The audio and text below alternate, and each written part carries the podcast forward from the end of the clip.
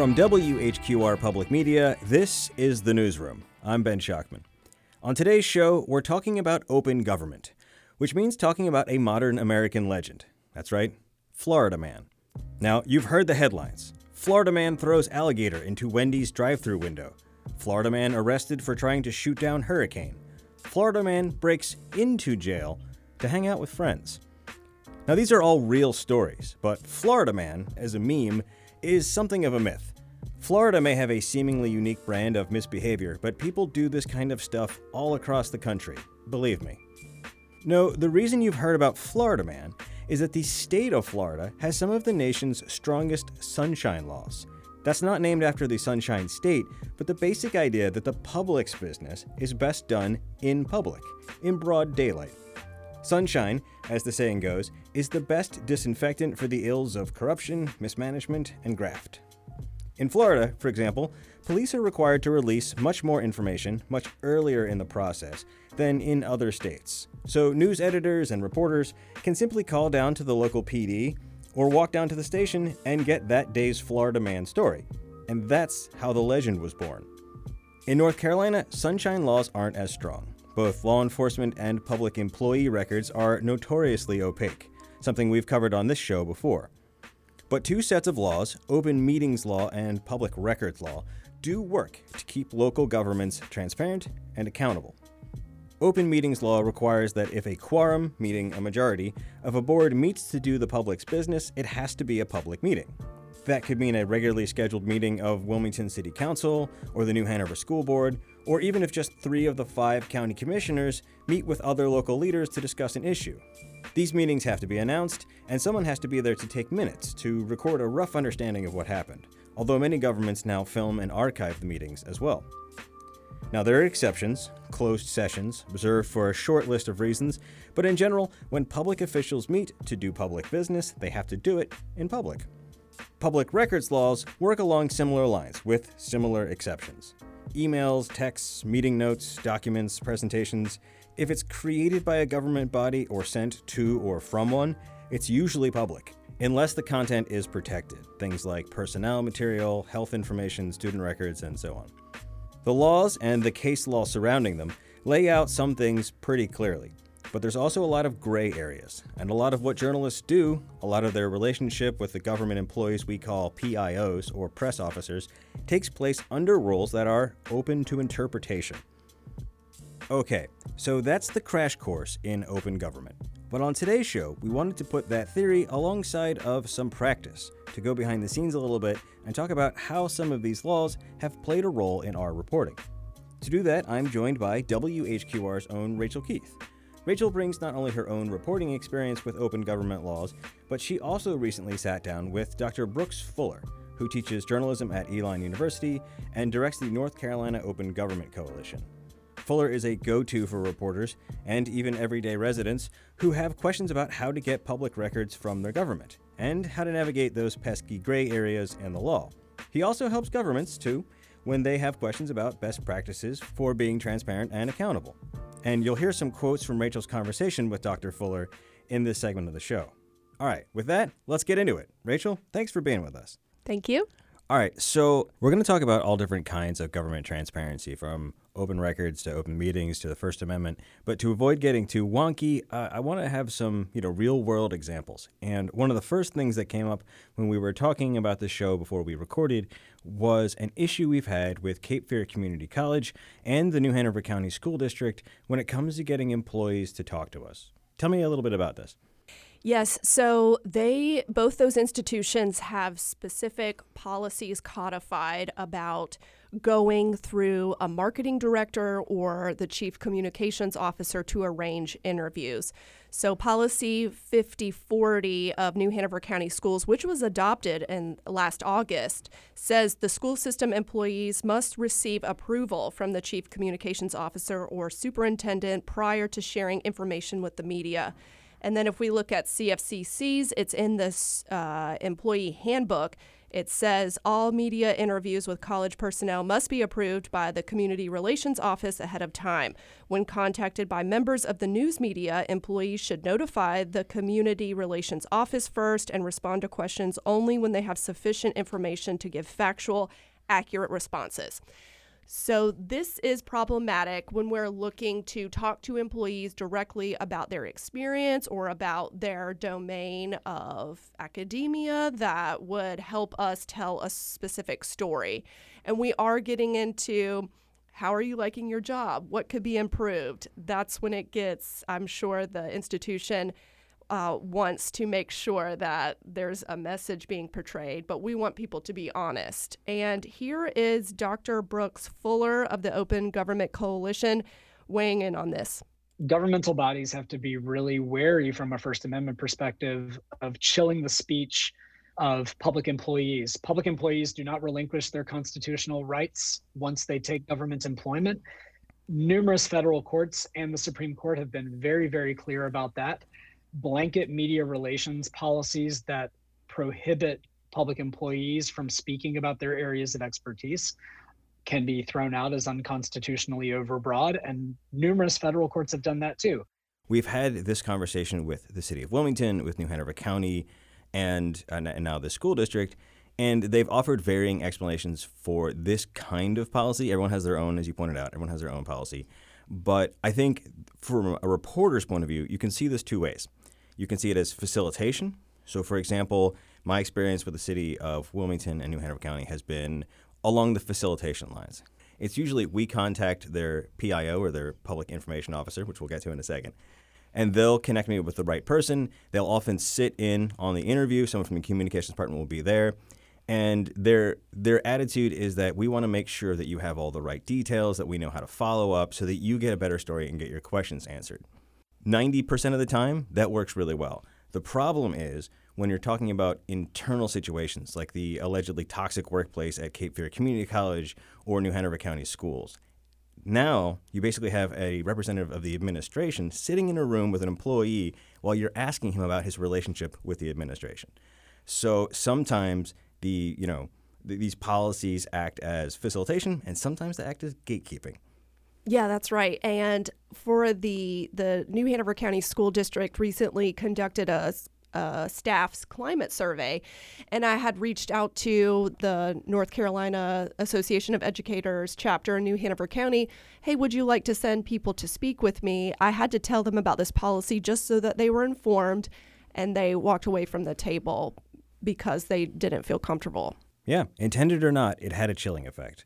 And I want to take this opportunity to read a statement we got from New Hanover County Board of Education Chair Stephanie Kraybill uh, about this policy. She writes Policy 5040 was reviewed by the Policy Committee at its June 8, 2021 meeting and subsequently approved unanimously by the board at its August 3, 2021 board meeting.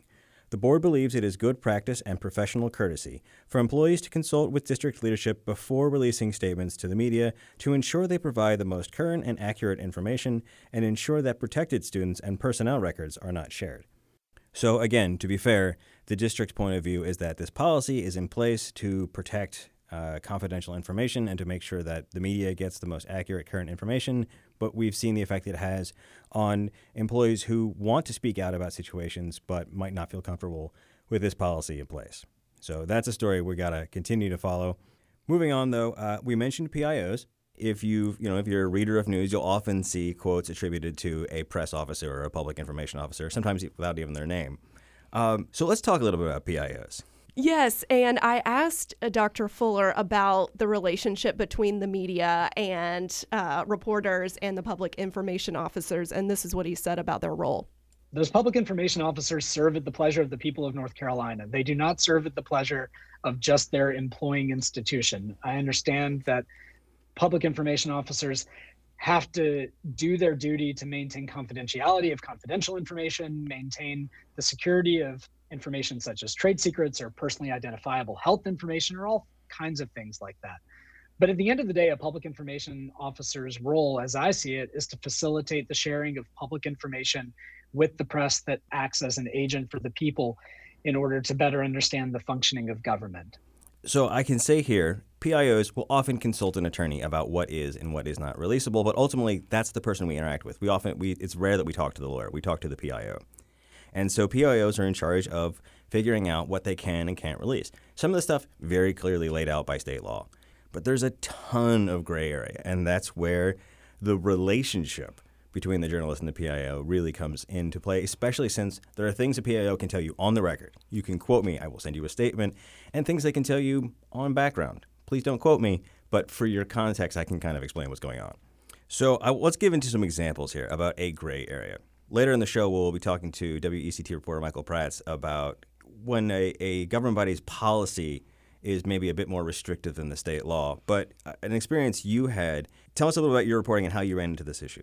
Yeah, I was I've been following the, the, the development of the Title IX survey for the new Hanover County School District for over a year. So I'm really highly invested in this survey. And I knew that they conducted it in November.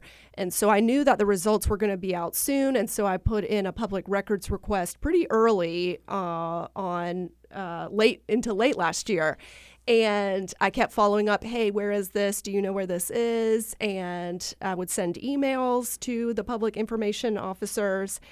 And then I found out that it had been conducted when I was told that it hadn't. And so I, you know, this was an issue where I'm I was thinking, what what was the right thing? Should they have sent that to me right away, or sh- were they waiting to release it at a, an appropriate time? And so I was asking Dr. Fuller about this predicament.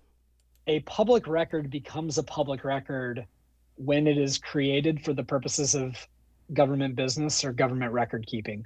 It doesn't become a public record just when a public body or a minister of government of some type decides that it is fit for public consumption. Once that report is created, that is a public document, and anybody should be able to get it when they file a public records request for it. It would be wrong to say that the report cannot be sent to a requester until someone says so, unless there were confidential information in that report that needed to be voted on in, in terms of warranting its release.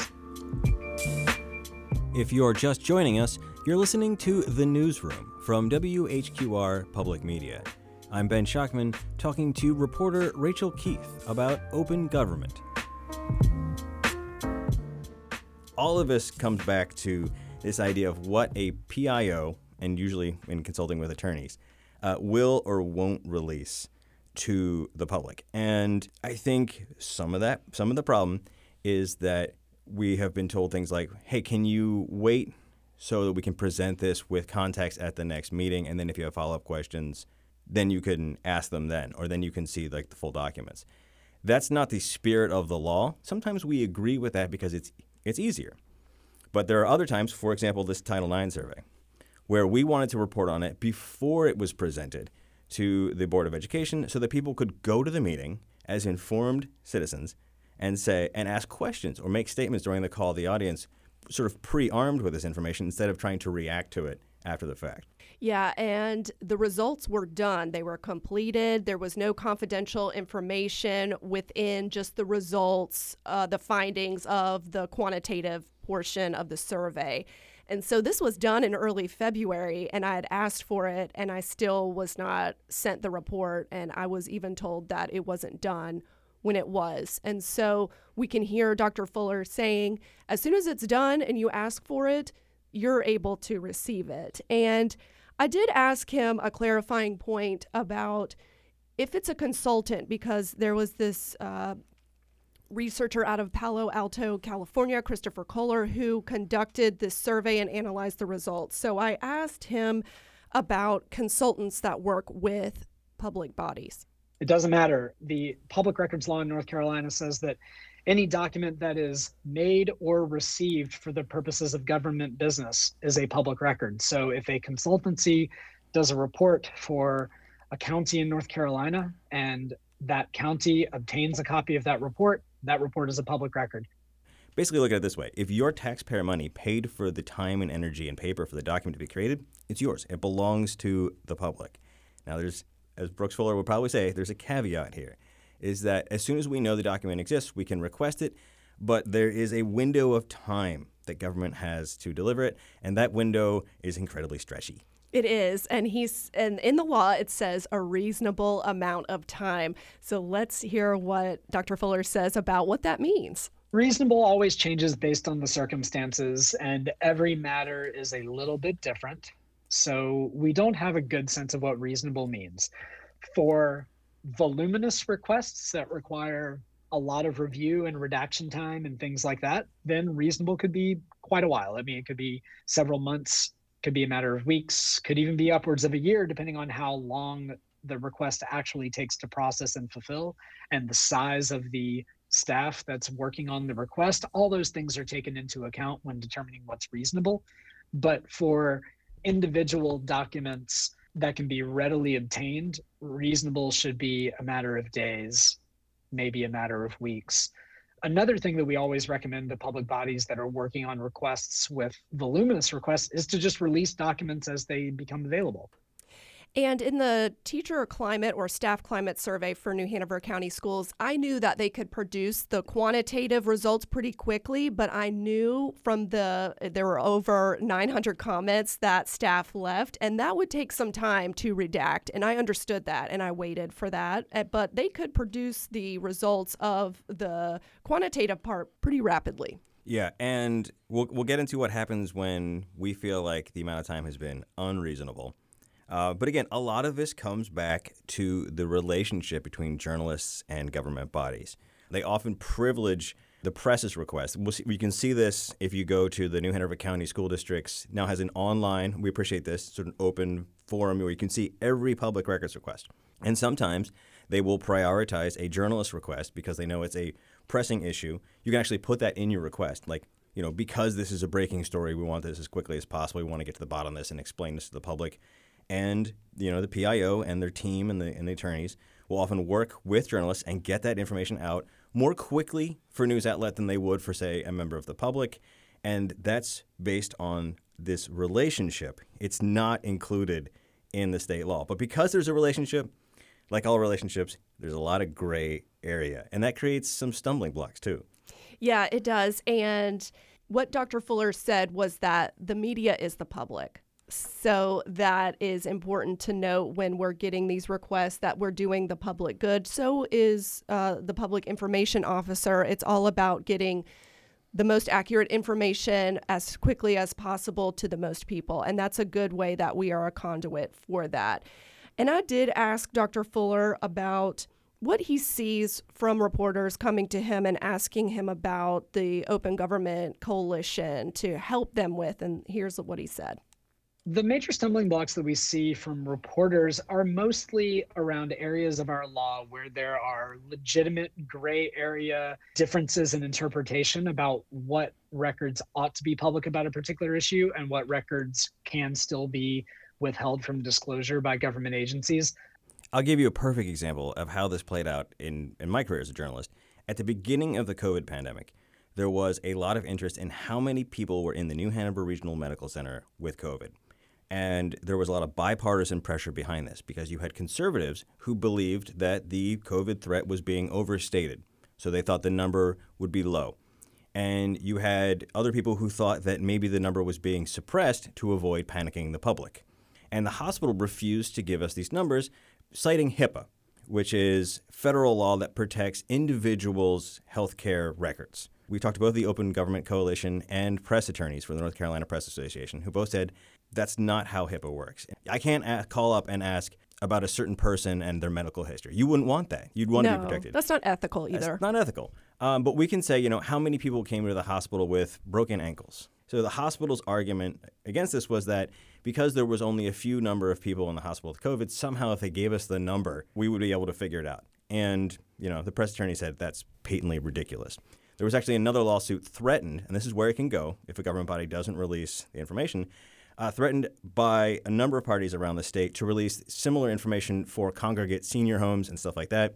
Ultimately, this kind of public pressure uh, changed the hospital's minds, and they started actually just launching a dashboard. But that's kind of how this stuff works. People always ask, what if the government doesn't give you the information? What if they break the law? So, what happens when they break the law, Rachel? Yeah, so the Open Government Coalition, they mediate some of these disputes because you have to go through a, me- a mediation before you file a lawsuit typically. So that's one way f- to get the parties to the table to discuss hey, what's the deal with this information? Here are my qualms. Here is the other side's qualms. He also says reporters can use pro bono legal services like the Reporters Committee for Freedom of the Press to pursue litigation, and they can also pursue that through the Knight Foundation. So there are options out there, but no, this is costly, and nobody wants to get to this point. So we're all hoping that we can come to an agreement what is in the public good to release and what is confidential, personalized information that's not ethical to release. So it is this dance between the two bodies. That's a good way of putting it. And I think dance is the perfect word for it because, look, there will be times that the government wants information out there and needs the press. On the flip side, there could be times where we find out there are crucial issues going on, whether internally or externally, that involve a government body. We want that information out there, and maybe that government body might not be as excited about that. And so I, I just want to say, across the board, in general, most of the government officials we've worked with have a legitimate respect for the press and the press's right to transparency. They will often say things like, "We don't like it that this happened, that you're reporting on it, but we appreciate that you did, you know, a fair and honest job." And our responsibility as journalists is to, when you know we find something we think is damning, is to call them and ask for their, their point of view on it. And I think that's when the dance works, no one's 100% happy, but we all kind of get what we need. Yeah, and I will say, like you said, that most of our public information officers do work with us. But I will say we are having a continuing issue with public dialogue coming out of Cape Fear Community College. And yes, we're covering some tough topics on that campus. But I mean, it's reasonable for us to ask questions and for them to respond, even if it's we can't comment on this. Something would be better than nothing. Let's leave it there because I know we'll have more reporting on CFCC. But I think I've spoken to a lot of people who've left the field of journalism and gone to the field of PR, going to the dark side, as we call it. And one thing they always say is the worst thing you can do is try to ice out an issue, is to try and turn your back on it and pretend it's not happening. Because then the story comes out and it's all this, you know, again, all this damning information, all this damning reporting, followed by no comment, which basically makes it sound like you're guilty. So, food for thought that I've heard from PR officials. Yeah, and it's important again that we all get engaged in the issues to tell the public what's going on. Fair enough. Well, Rachel Keith, I know we'll hear more from you later in the show, but for now, thanks for being here. Thank you, Ben.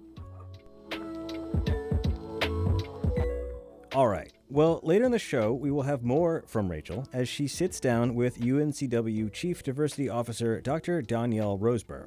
But first, after the break, more on open government, or perhaps not so open government, with WECT investigative reporter Michael Praats. You're listening to The Newsroom from WHQR Public Media. Stay with us.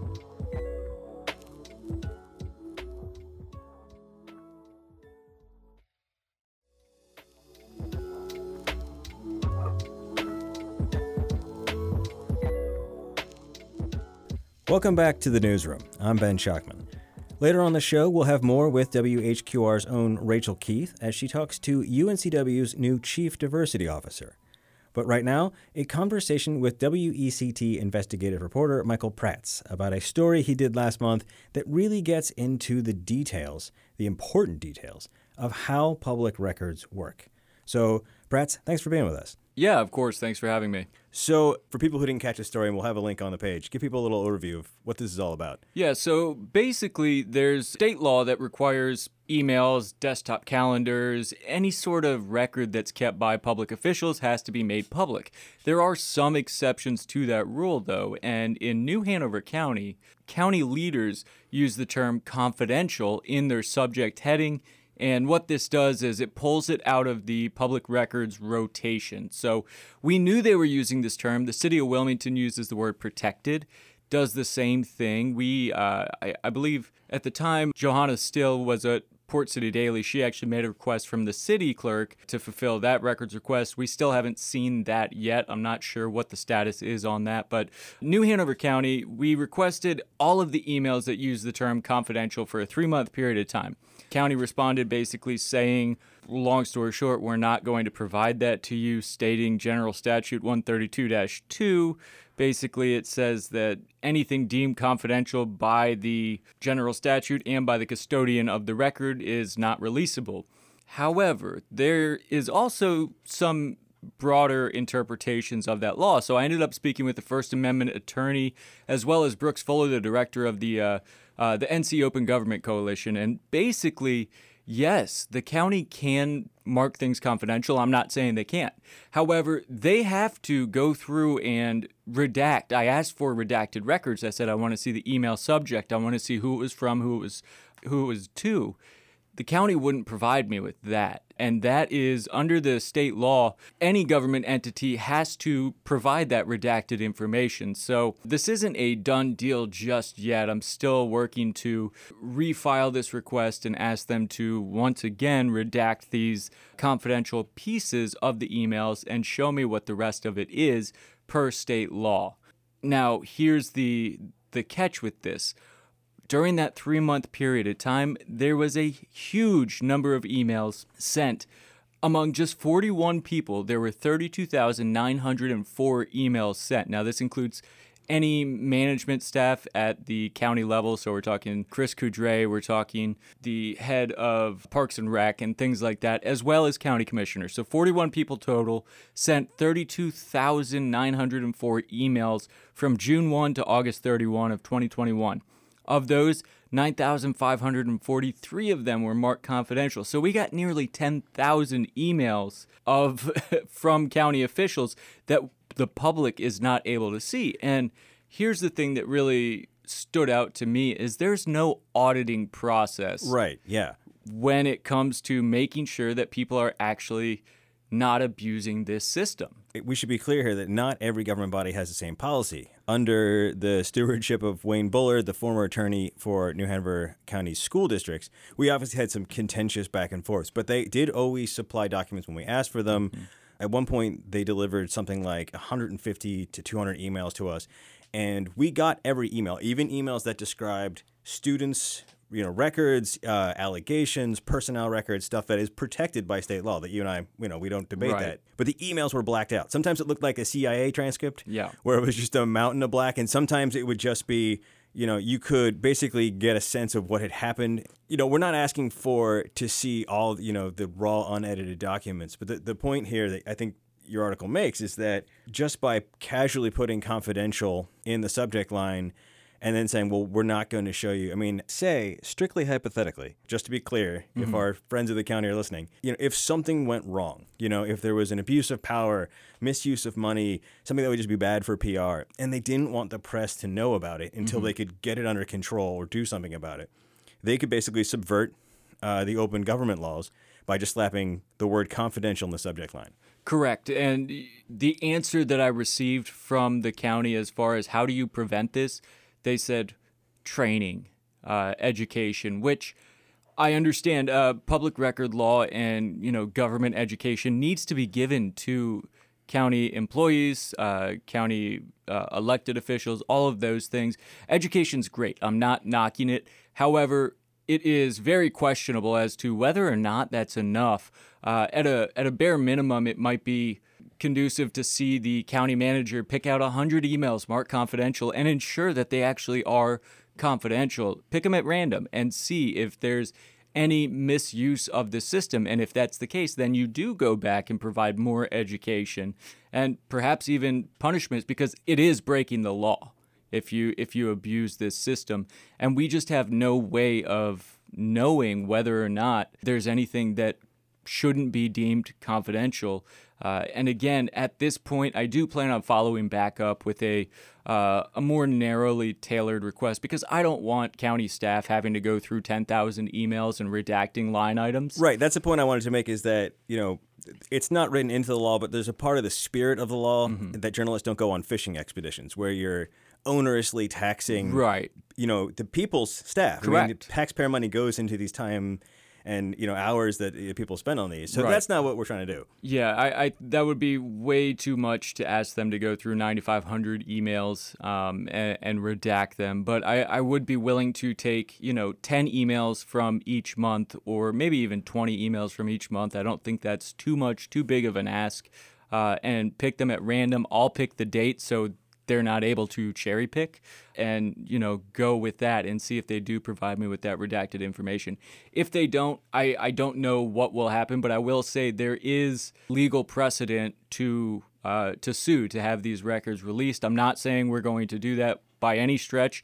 Uh, that would be a decision way outside my pay grade but that is uh, even even a regular person. That's the point i'm trying to make is any citizen has legal remedies if your public records requests are going unfulfilled or if you feel that the governmental entity is violating open record law. And as we've said uh, on this show, on the podcast, out in public many, many times, there is no crack unit from Raleigh that parachutes in and holds local government accountable when they break these laws. It's only the public and the press that can do it. Yeah, there, there's nobody enforcing these laws. Well, I look forward to your follow up in that case. Yeah, all right. Well, Michael Praats, WECT investigative reporter, thanks so much for coming by. Yeah, of course. Thanks for having me. All right. Well, we need to take a quick break, but when we come back, we will have more with WHQR's own Rachel Keith as she sits down with Dr. Donyell Roseboro, UNCW's new Chief Diversity Officer. You're listening to The Newsroom. Stay with us.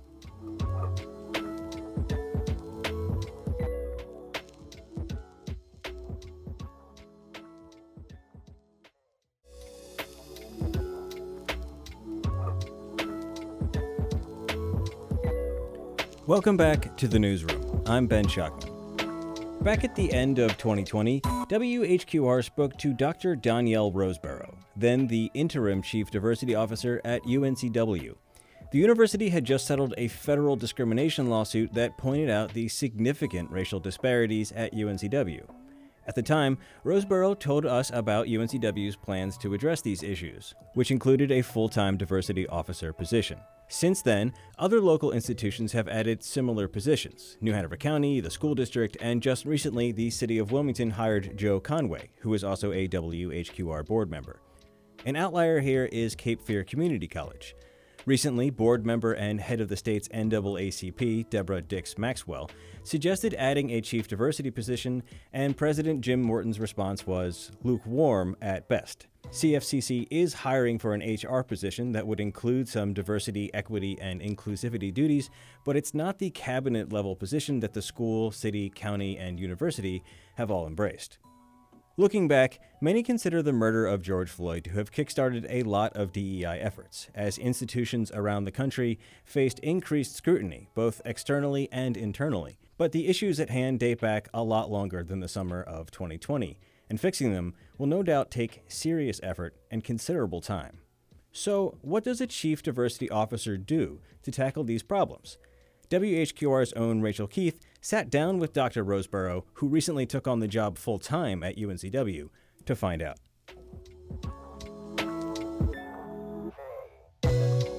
Dr. Donyell Roseboro, welcome. Thank you for having me. At the July Board of Trustees meeting, you were the interim diversity officer, and you said you were ready to return to your work in UNCW's Watson College of Education.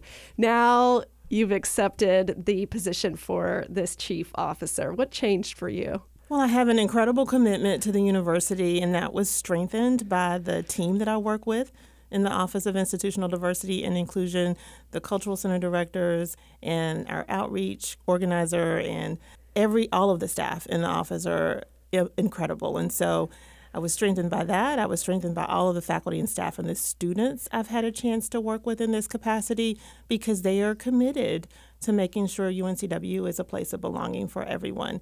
So, given that, and given that we were unable to identify a candidate in the prior searches, it seemed like a good next step. What does a chief diversity officer do? A little bit of everything. What I see the role as is a lot of facilitation, a lot of networking, a lot of research, and some teaching. And so, in all of that, we are looking at different aspects of diversity, equity, inclusion at the university, whether or not it's admissions, recruitment, retention of students, faculty, and staff, whether or not it is our curricular offerings, how we're supporting students through their academic journey, how we are offering support services for students through the student affairs in the residence hall, also how we connect with communities that we serve and engage with. It's all of that and more. And these positions are growing in our community as the City of Wilmington and New Hanover County Schools have recently hired these officers. The county hired one in June 2020. How would you like the community to view these roles and their purpose? Suffice it to say, important or critical. And let me explain that. We have a lot of people who will say, Yes, I recognize the importance of the role but we don't necessarily understand that importance as it translates into the daily operations of a given unit, of a city, of a county, of a university. So I would hope that people philosophically can say that they understand the importance of the role, but that they're actually there to help do the work to translate that belief into daily practice, understanding then that means probably our work takes more time, it's more thoughtful, more intentional. It probably means that we need more resources or we need to reallocate resources differently, we need to prioritize differently. And we can do that understanding that it doesn't necessarily mean we're taken away from another group or another area. So, how would you define what diversity is? At our university, we have a definition of diversity, of course, and it includes socioeconomic status, it includes ability, disability, it includes gender, it includes race, of course, ethnicity, language, diversity of thought, and military affiliation. And so I love the fact that we are indeed a military friendly university and we have an Office of Military Affairs and we have over 2,000 students that identify as somehow affiliated with the military. So most people don't think about that when they think about what diversity is. So it, it's helpful to me because it is the fabric of our existence and who we are as a people. So, in the public consciousness, when we talk about diversity, you feel like people are primed to think of race. They are. And I know it's important because I am a person of color as well.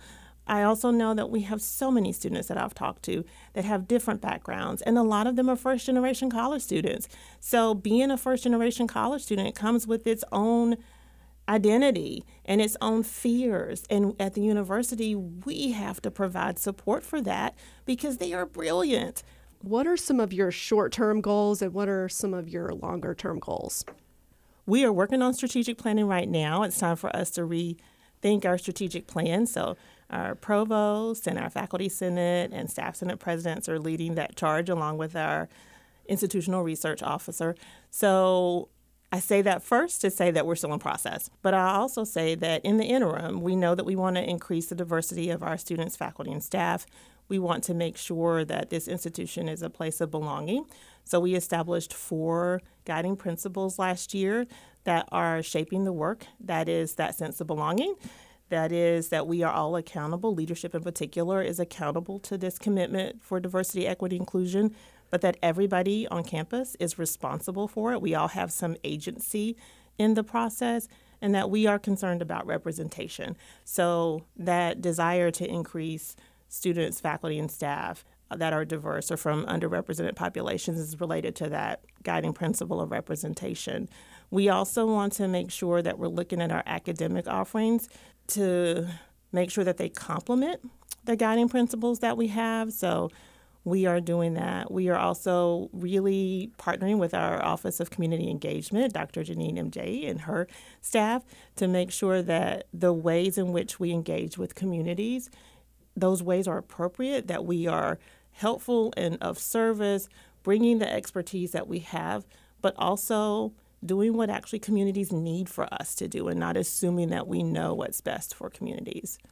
When we were talking about belonging, I remember at that July board meeting, the chancellor Sartarelli shared a freshman survey that showed stark differences in the way in which white and black students feel like they belonged on campus. Is this changing any? Do we have any follow up data on this? I believe it was 62% of white students said they felt like belonging, and I think it was 9% of black students said that. Not yet. So we are in the process of actually hopefully collaborating with other UNC system schools to issue another survey that would actually gather some of that data for us. Hopefully, at this point, a campus wide one to follow up and hopefully see some improvement in those numbers. And at this meeting, it was reported, you reported that it was a 6% enrollment rate for UNCW. Is this still the same for black students? It's about the same.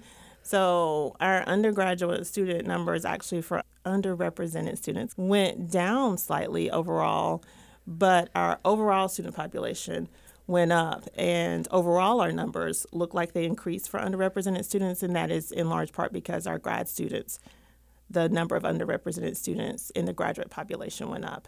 So we're doing we're doing better, but we have to look more closely at the undergrad numbers to try to decipher what exactly happened.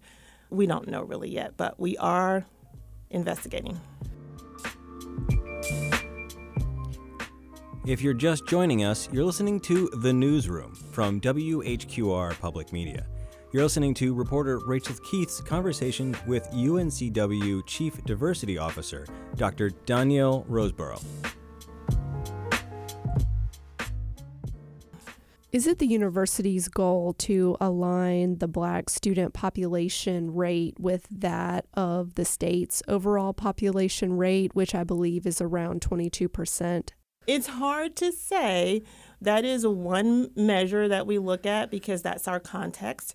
Our context is national, it's state, it's also regional in terms of looking at what the population is of different underrepresented groups. So, yes, we do use that, but we also understand that we're within a UNC system. We are competing for students with our sister institutions, and that's a, a challenge for us because it means we have to balance our academic expectations with the amount of financial aid or scholarships that we can offer to those students that other universities are competing for as well.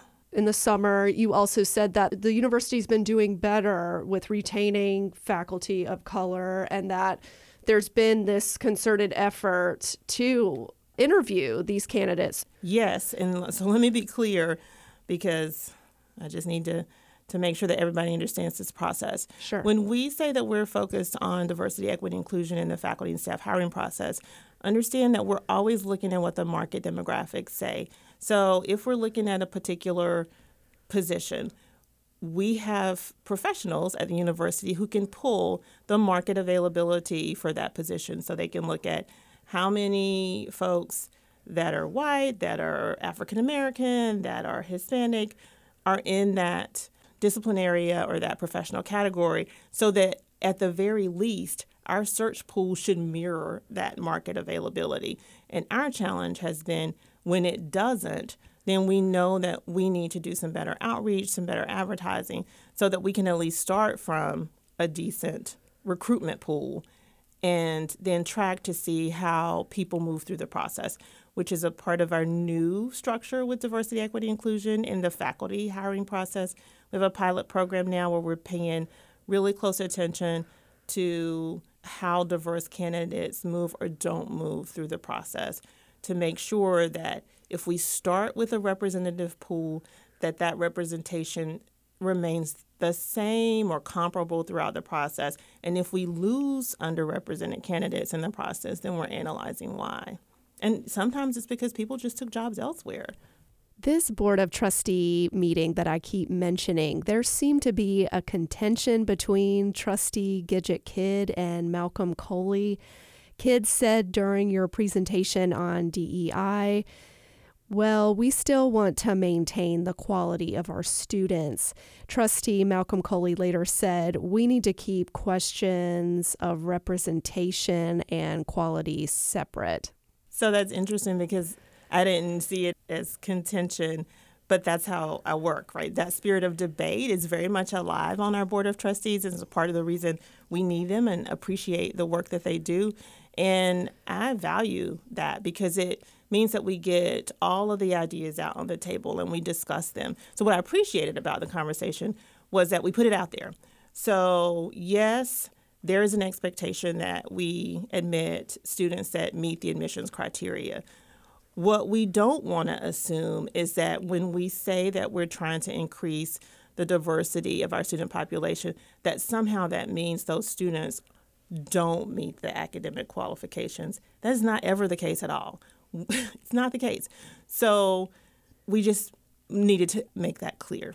And in a recent Wilmington Biz Talk, they hosted Joe Conway, the city's chief equity and inclusion officer, and Linda Thompson, the county's chief diversity and equity officer. They spoke about the importance of you, Dr. Donyell Roseboro at UNCW, and Dr. LaChawn Smith, the chief diversity officer of New Hanover County Schools. In working together in this community, what would that collaboration look like for you between the four of you? Well, I have to give them all due respect. They are amazing individuals, and it's been a pleasure to get to know them since my time at UNCW. Now that we're in this role, I'm in this role in particular in a permanent way, then I think there's even more possibility for building an infrastructure for the diversity, equity, and inclusion work. What I've loved, we have a an existing partnership right now with Linda Thompson in the county LaChawn Smith and the New Hanover County Public Schools and the Cape Fear Museum with the Race and Social Justice Institute panels. But that has been amazing because we collaborated in bringing the voices to the table and actually setting up the architecture of the panels and deciding what are the issues that we really want to discuss with the community. So I think that's a perfect example of the possibilities. I will say this. Of course, we know it doesn't stop with the dialogue. So, how does the dialogue translate into direct action in our schools, at the university, in different county spheres of influence, different city spheres of influence? So, that's the long term planning that we need to do together. And Joe Conway of the city of Wilmington was talking about how important data collection mm-hmm. is so that you all could figure out where the resources need to go and where the focus needs to go if there are gaps. Yes, definitely. That has been one of my main points of request at the university, at least. And always, always, always, we need to know what the data is. We need to be able to not know it, but to regularly pull it, to regularly share it, and to have different eyes on it to generate different conversations and questions about it. We look at student enrollment numbers all the time. We look at scholarship and financial aid numbers all of the time. The current question that we're asking is what is the financial aid package for an underrepresented student that actually is the pivot point, the turning point to help them decide to actually commit to coming to UNCW? So, those are the kinds of questions that we need to ask differently of the existing data that we have. And I love being able to collaborate with other chief diversity officers in this work. And Joe Conway said something really interesting at the end of this Wilmington Biz Talk conversation about working within the business community on equity, diversity, and inclusion and belonging. Let's listen to what he said. Just learn to apologize and forgive yourself. Um, you're not going to get it all right. I don't get it all right all the time, and you know it's this is a process for all of us. And I think the biggest thing is is just respect the individual that's you know, sitting across from you that you may be talking on the phone with, that you're chatting with on social media, and give them space to be themselves. What's your reaction to what Joe Conway said? I love that. I needed to hear that myself. That would be my first reaction. I think you mentioned that last summer that this can seem controversial, but it's not controversial work. It's our history, it is who we are.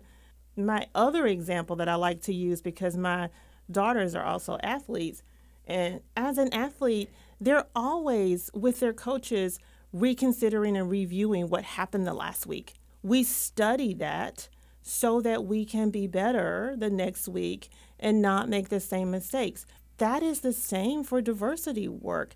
We don't get better by not paying attention to what happened yesterday. I think he was also mentioning in that when you have a clash of ideas or when you're not used to something, you can get that pushback, but just kind of patience mm-hmm. and trying to connect with people on a human level that we're all not perfect, but we're all trying to make our situations collectively better. Yes, exactly. I think he said it beautifully. Well, thank you for your time today, Dr. Donyell Roseboro. Thank you again for having me.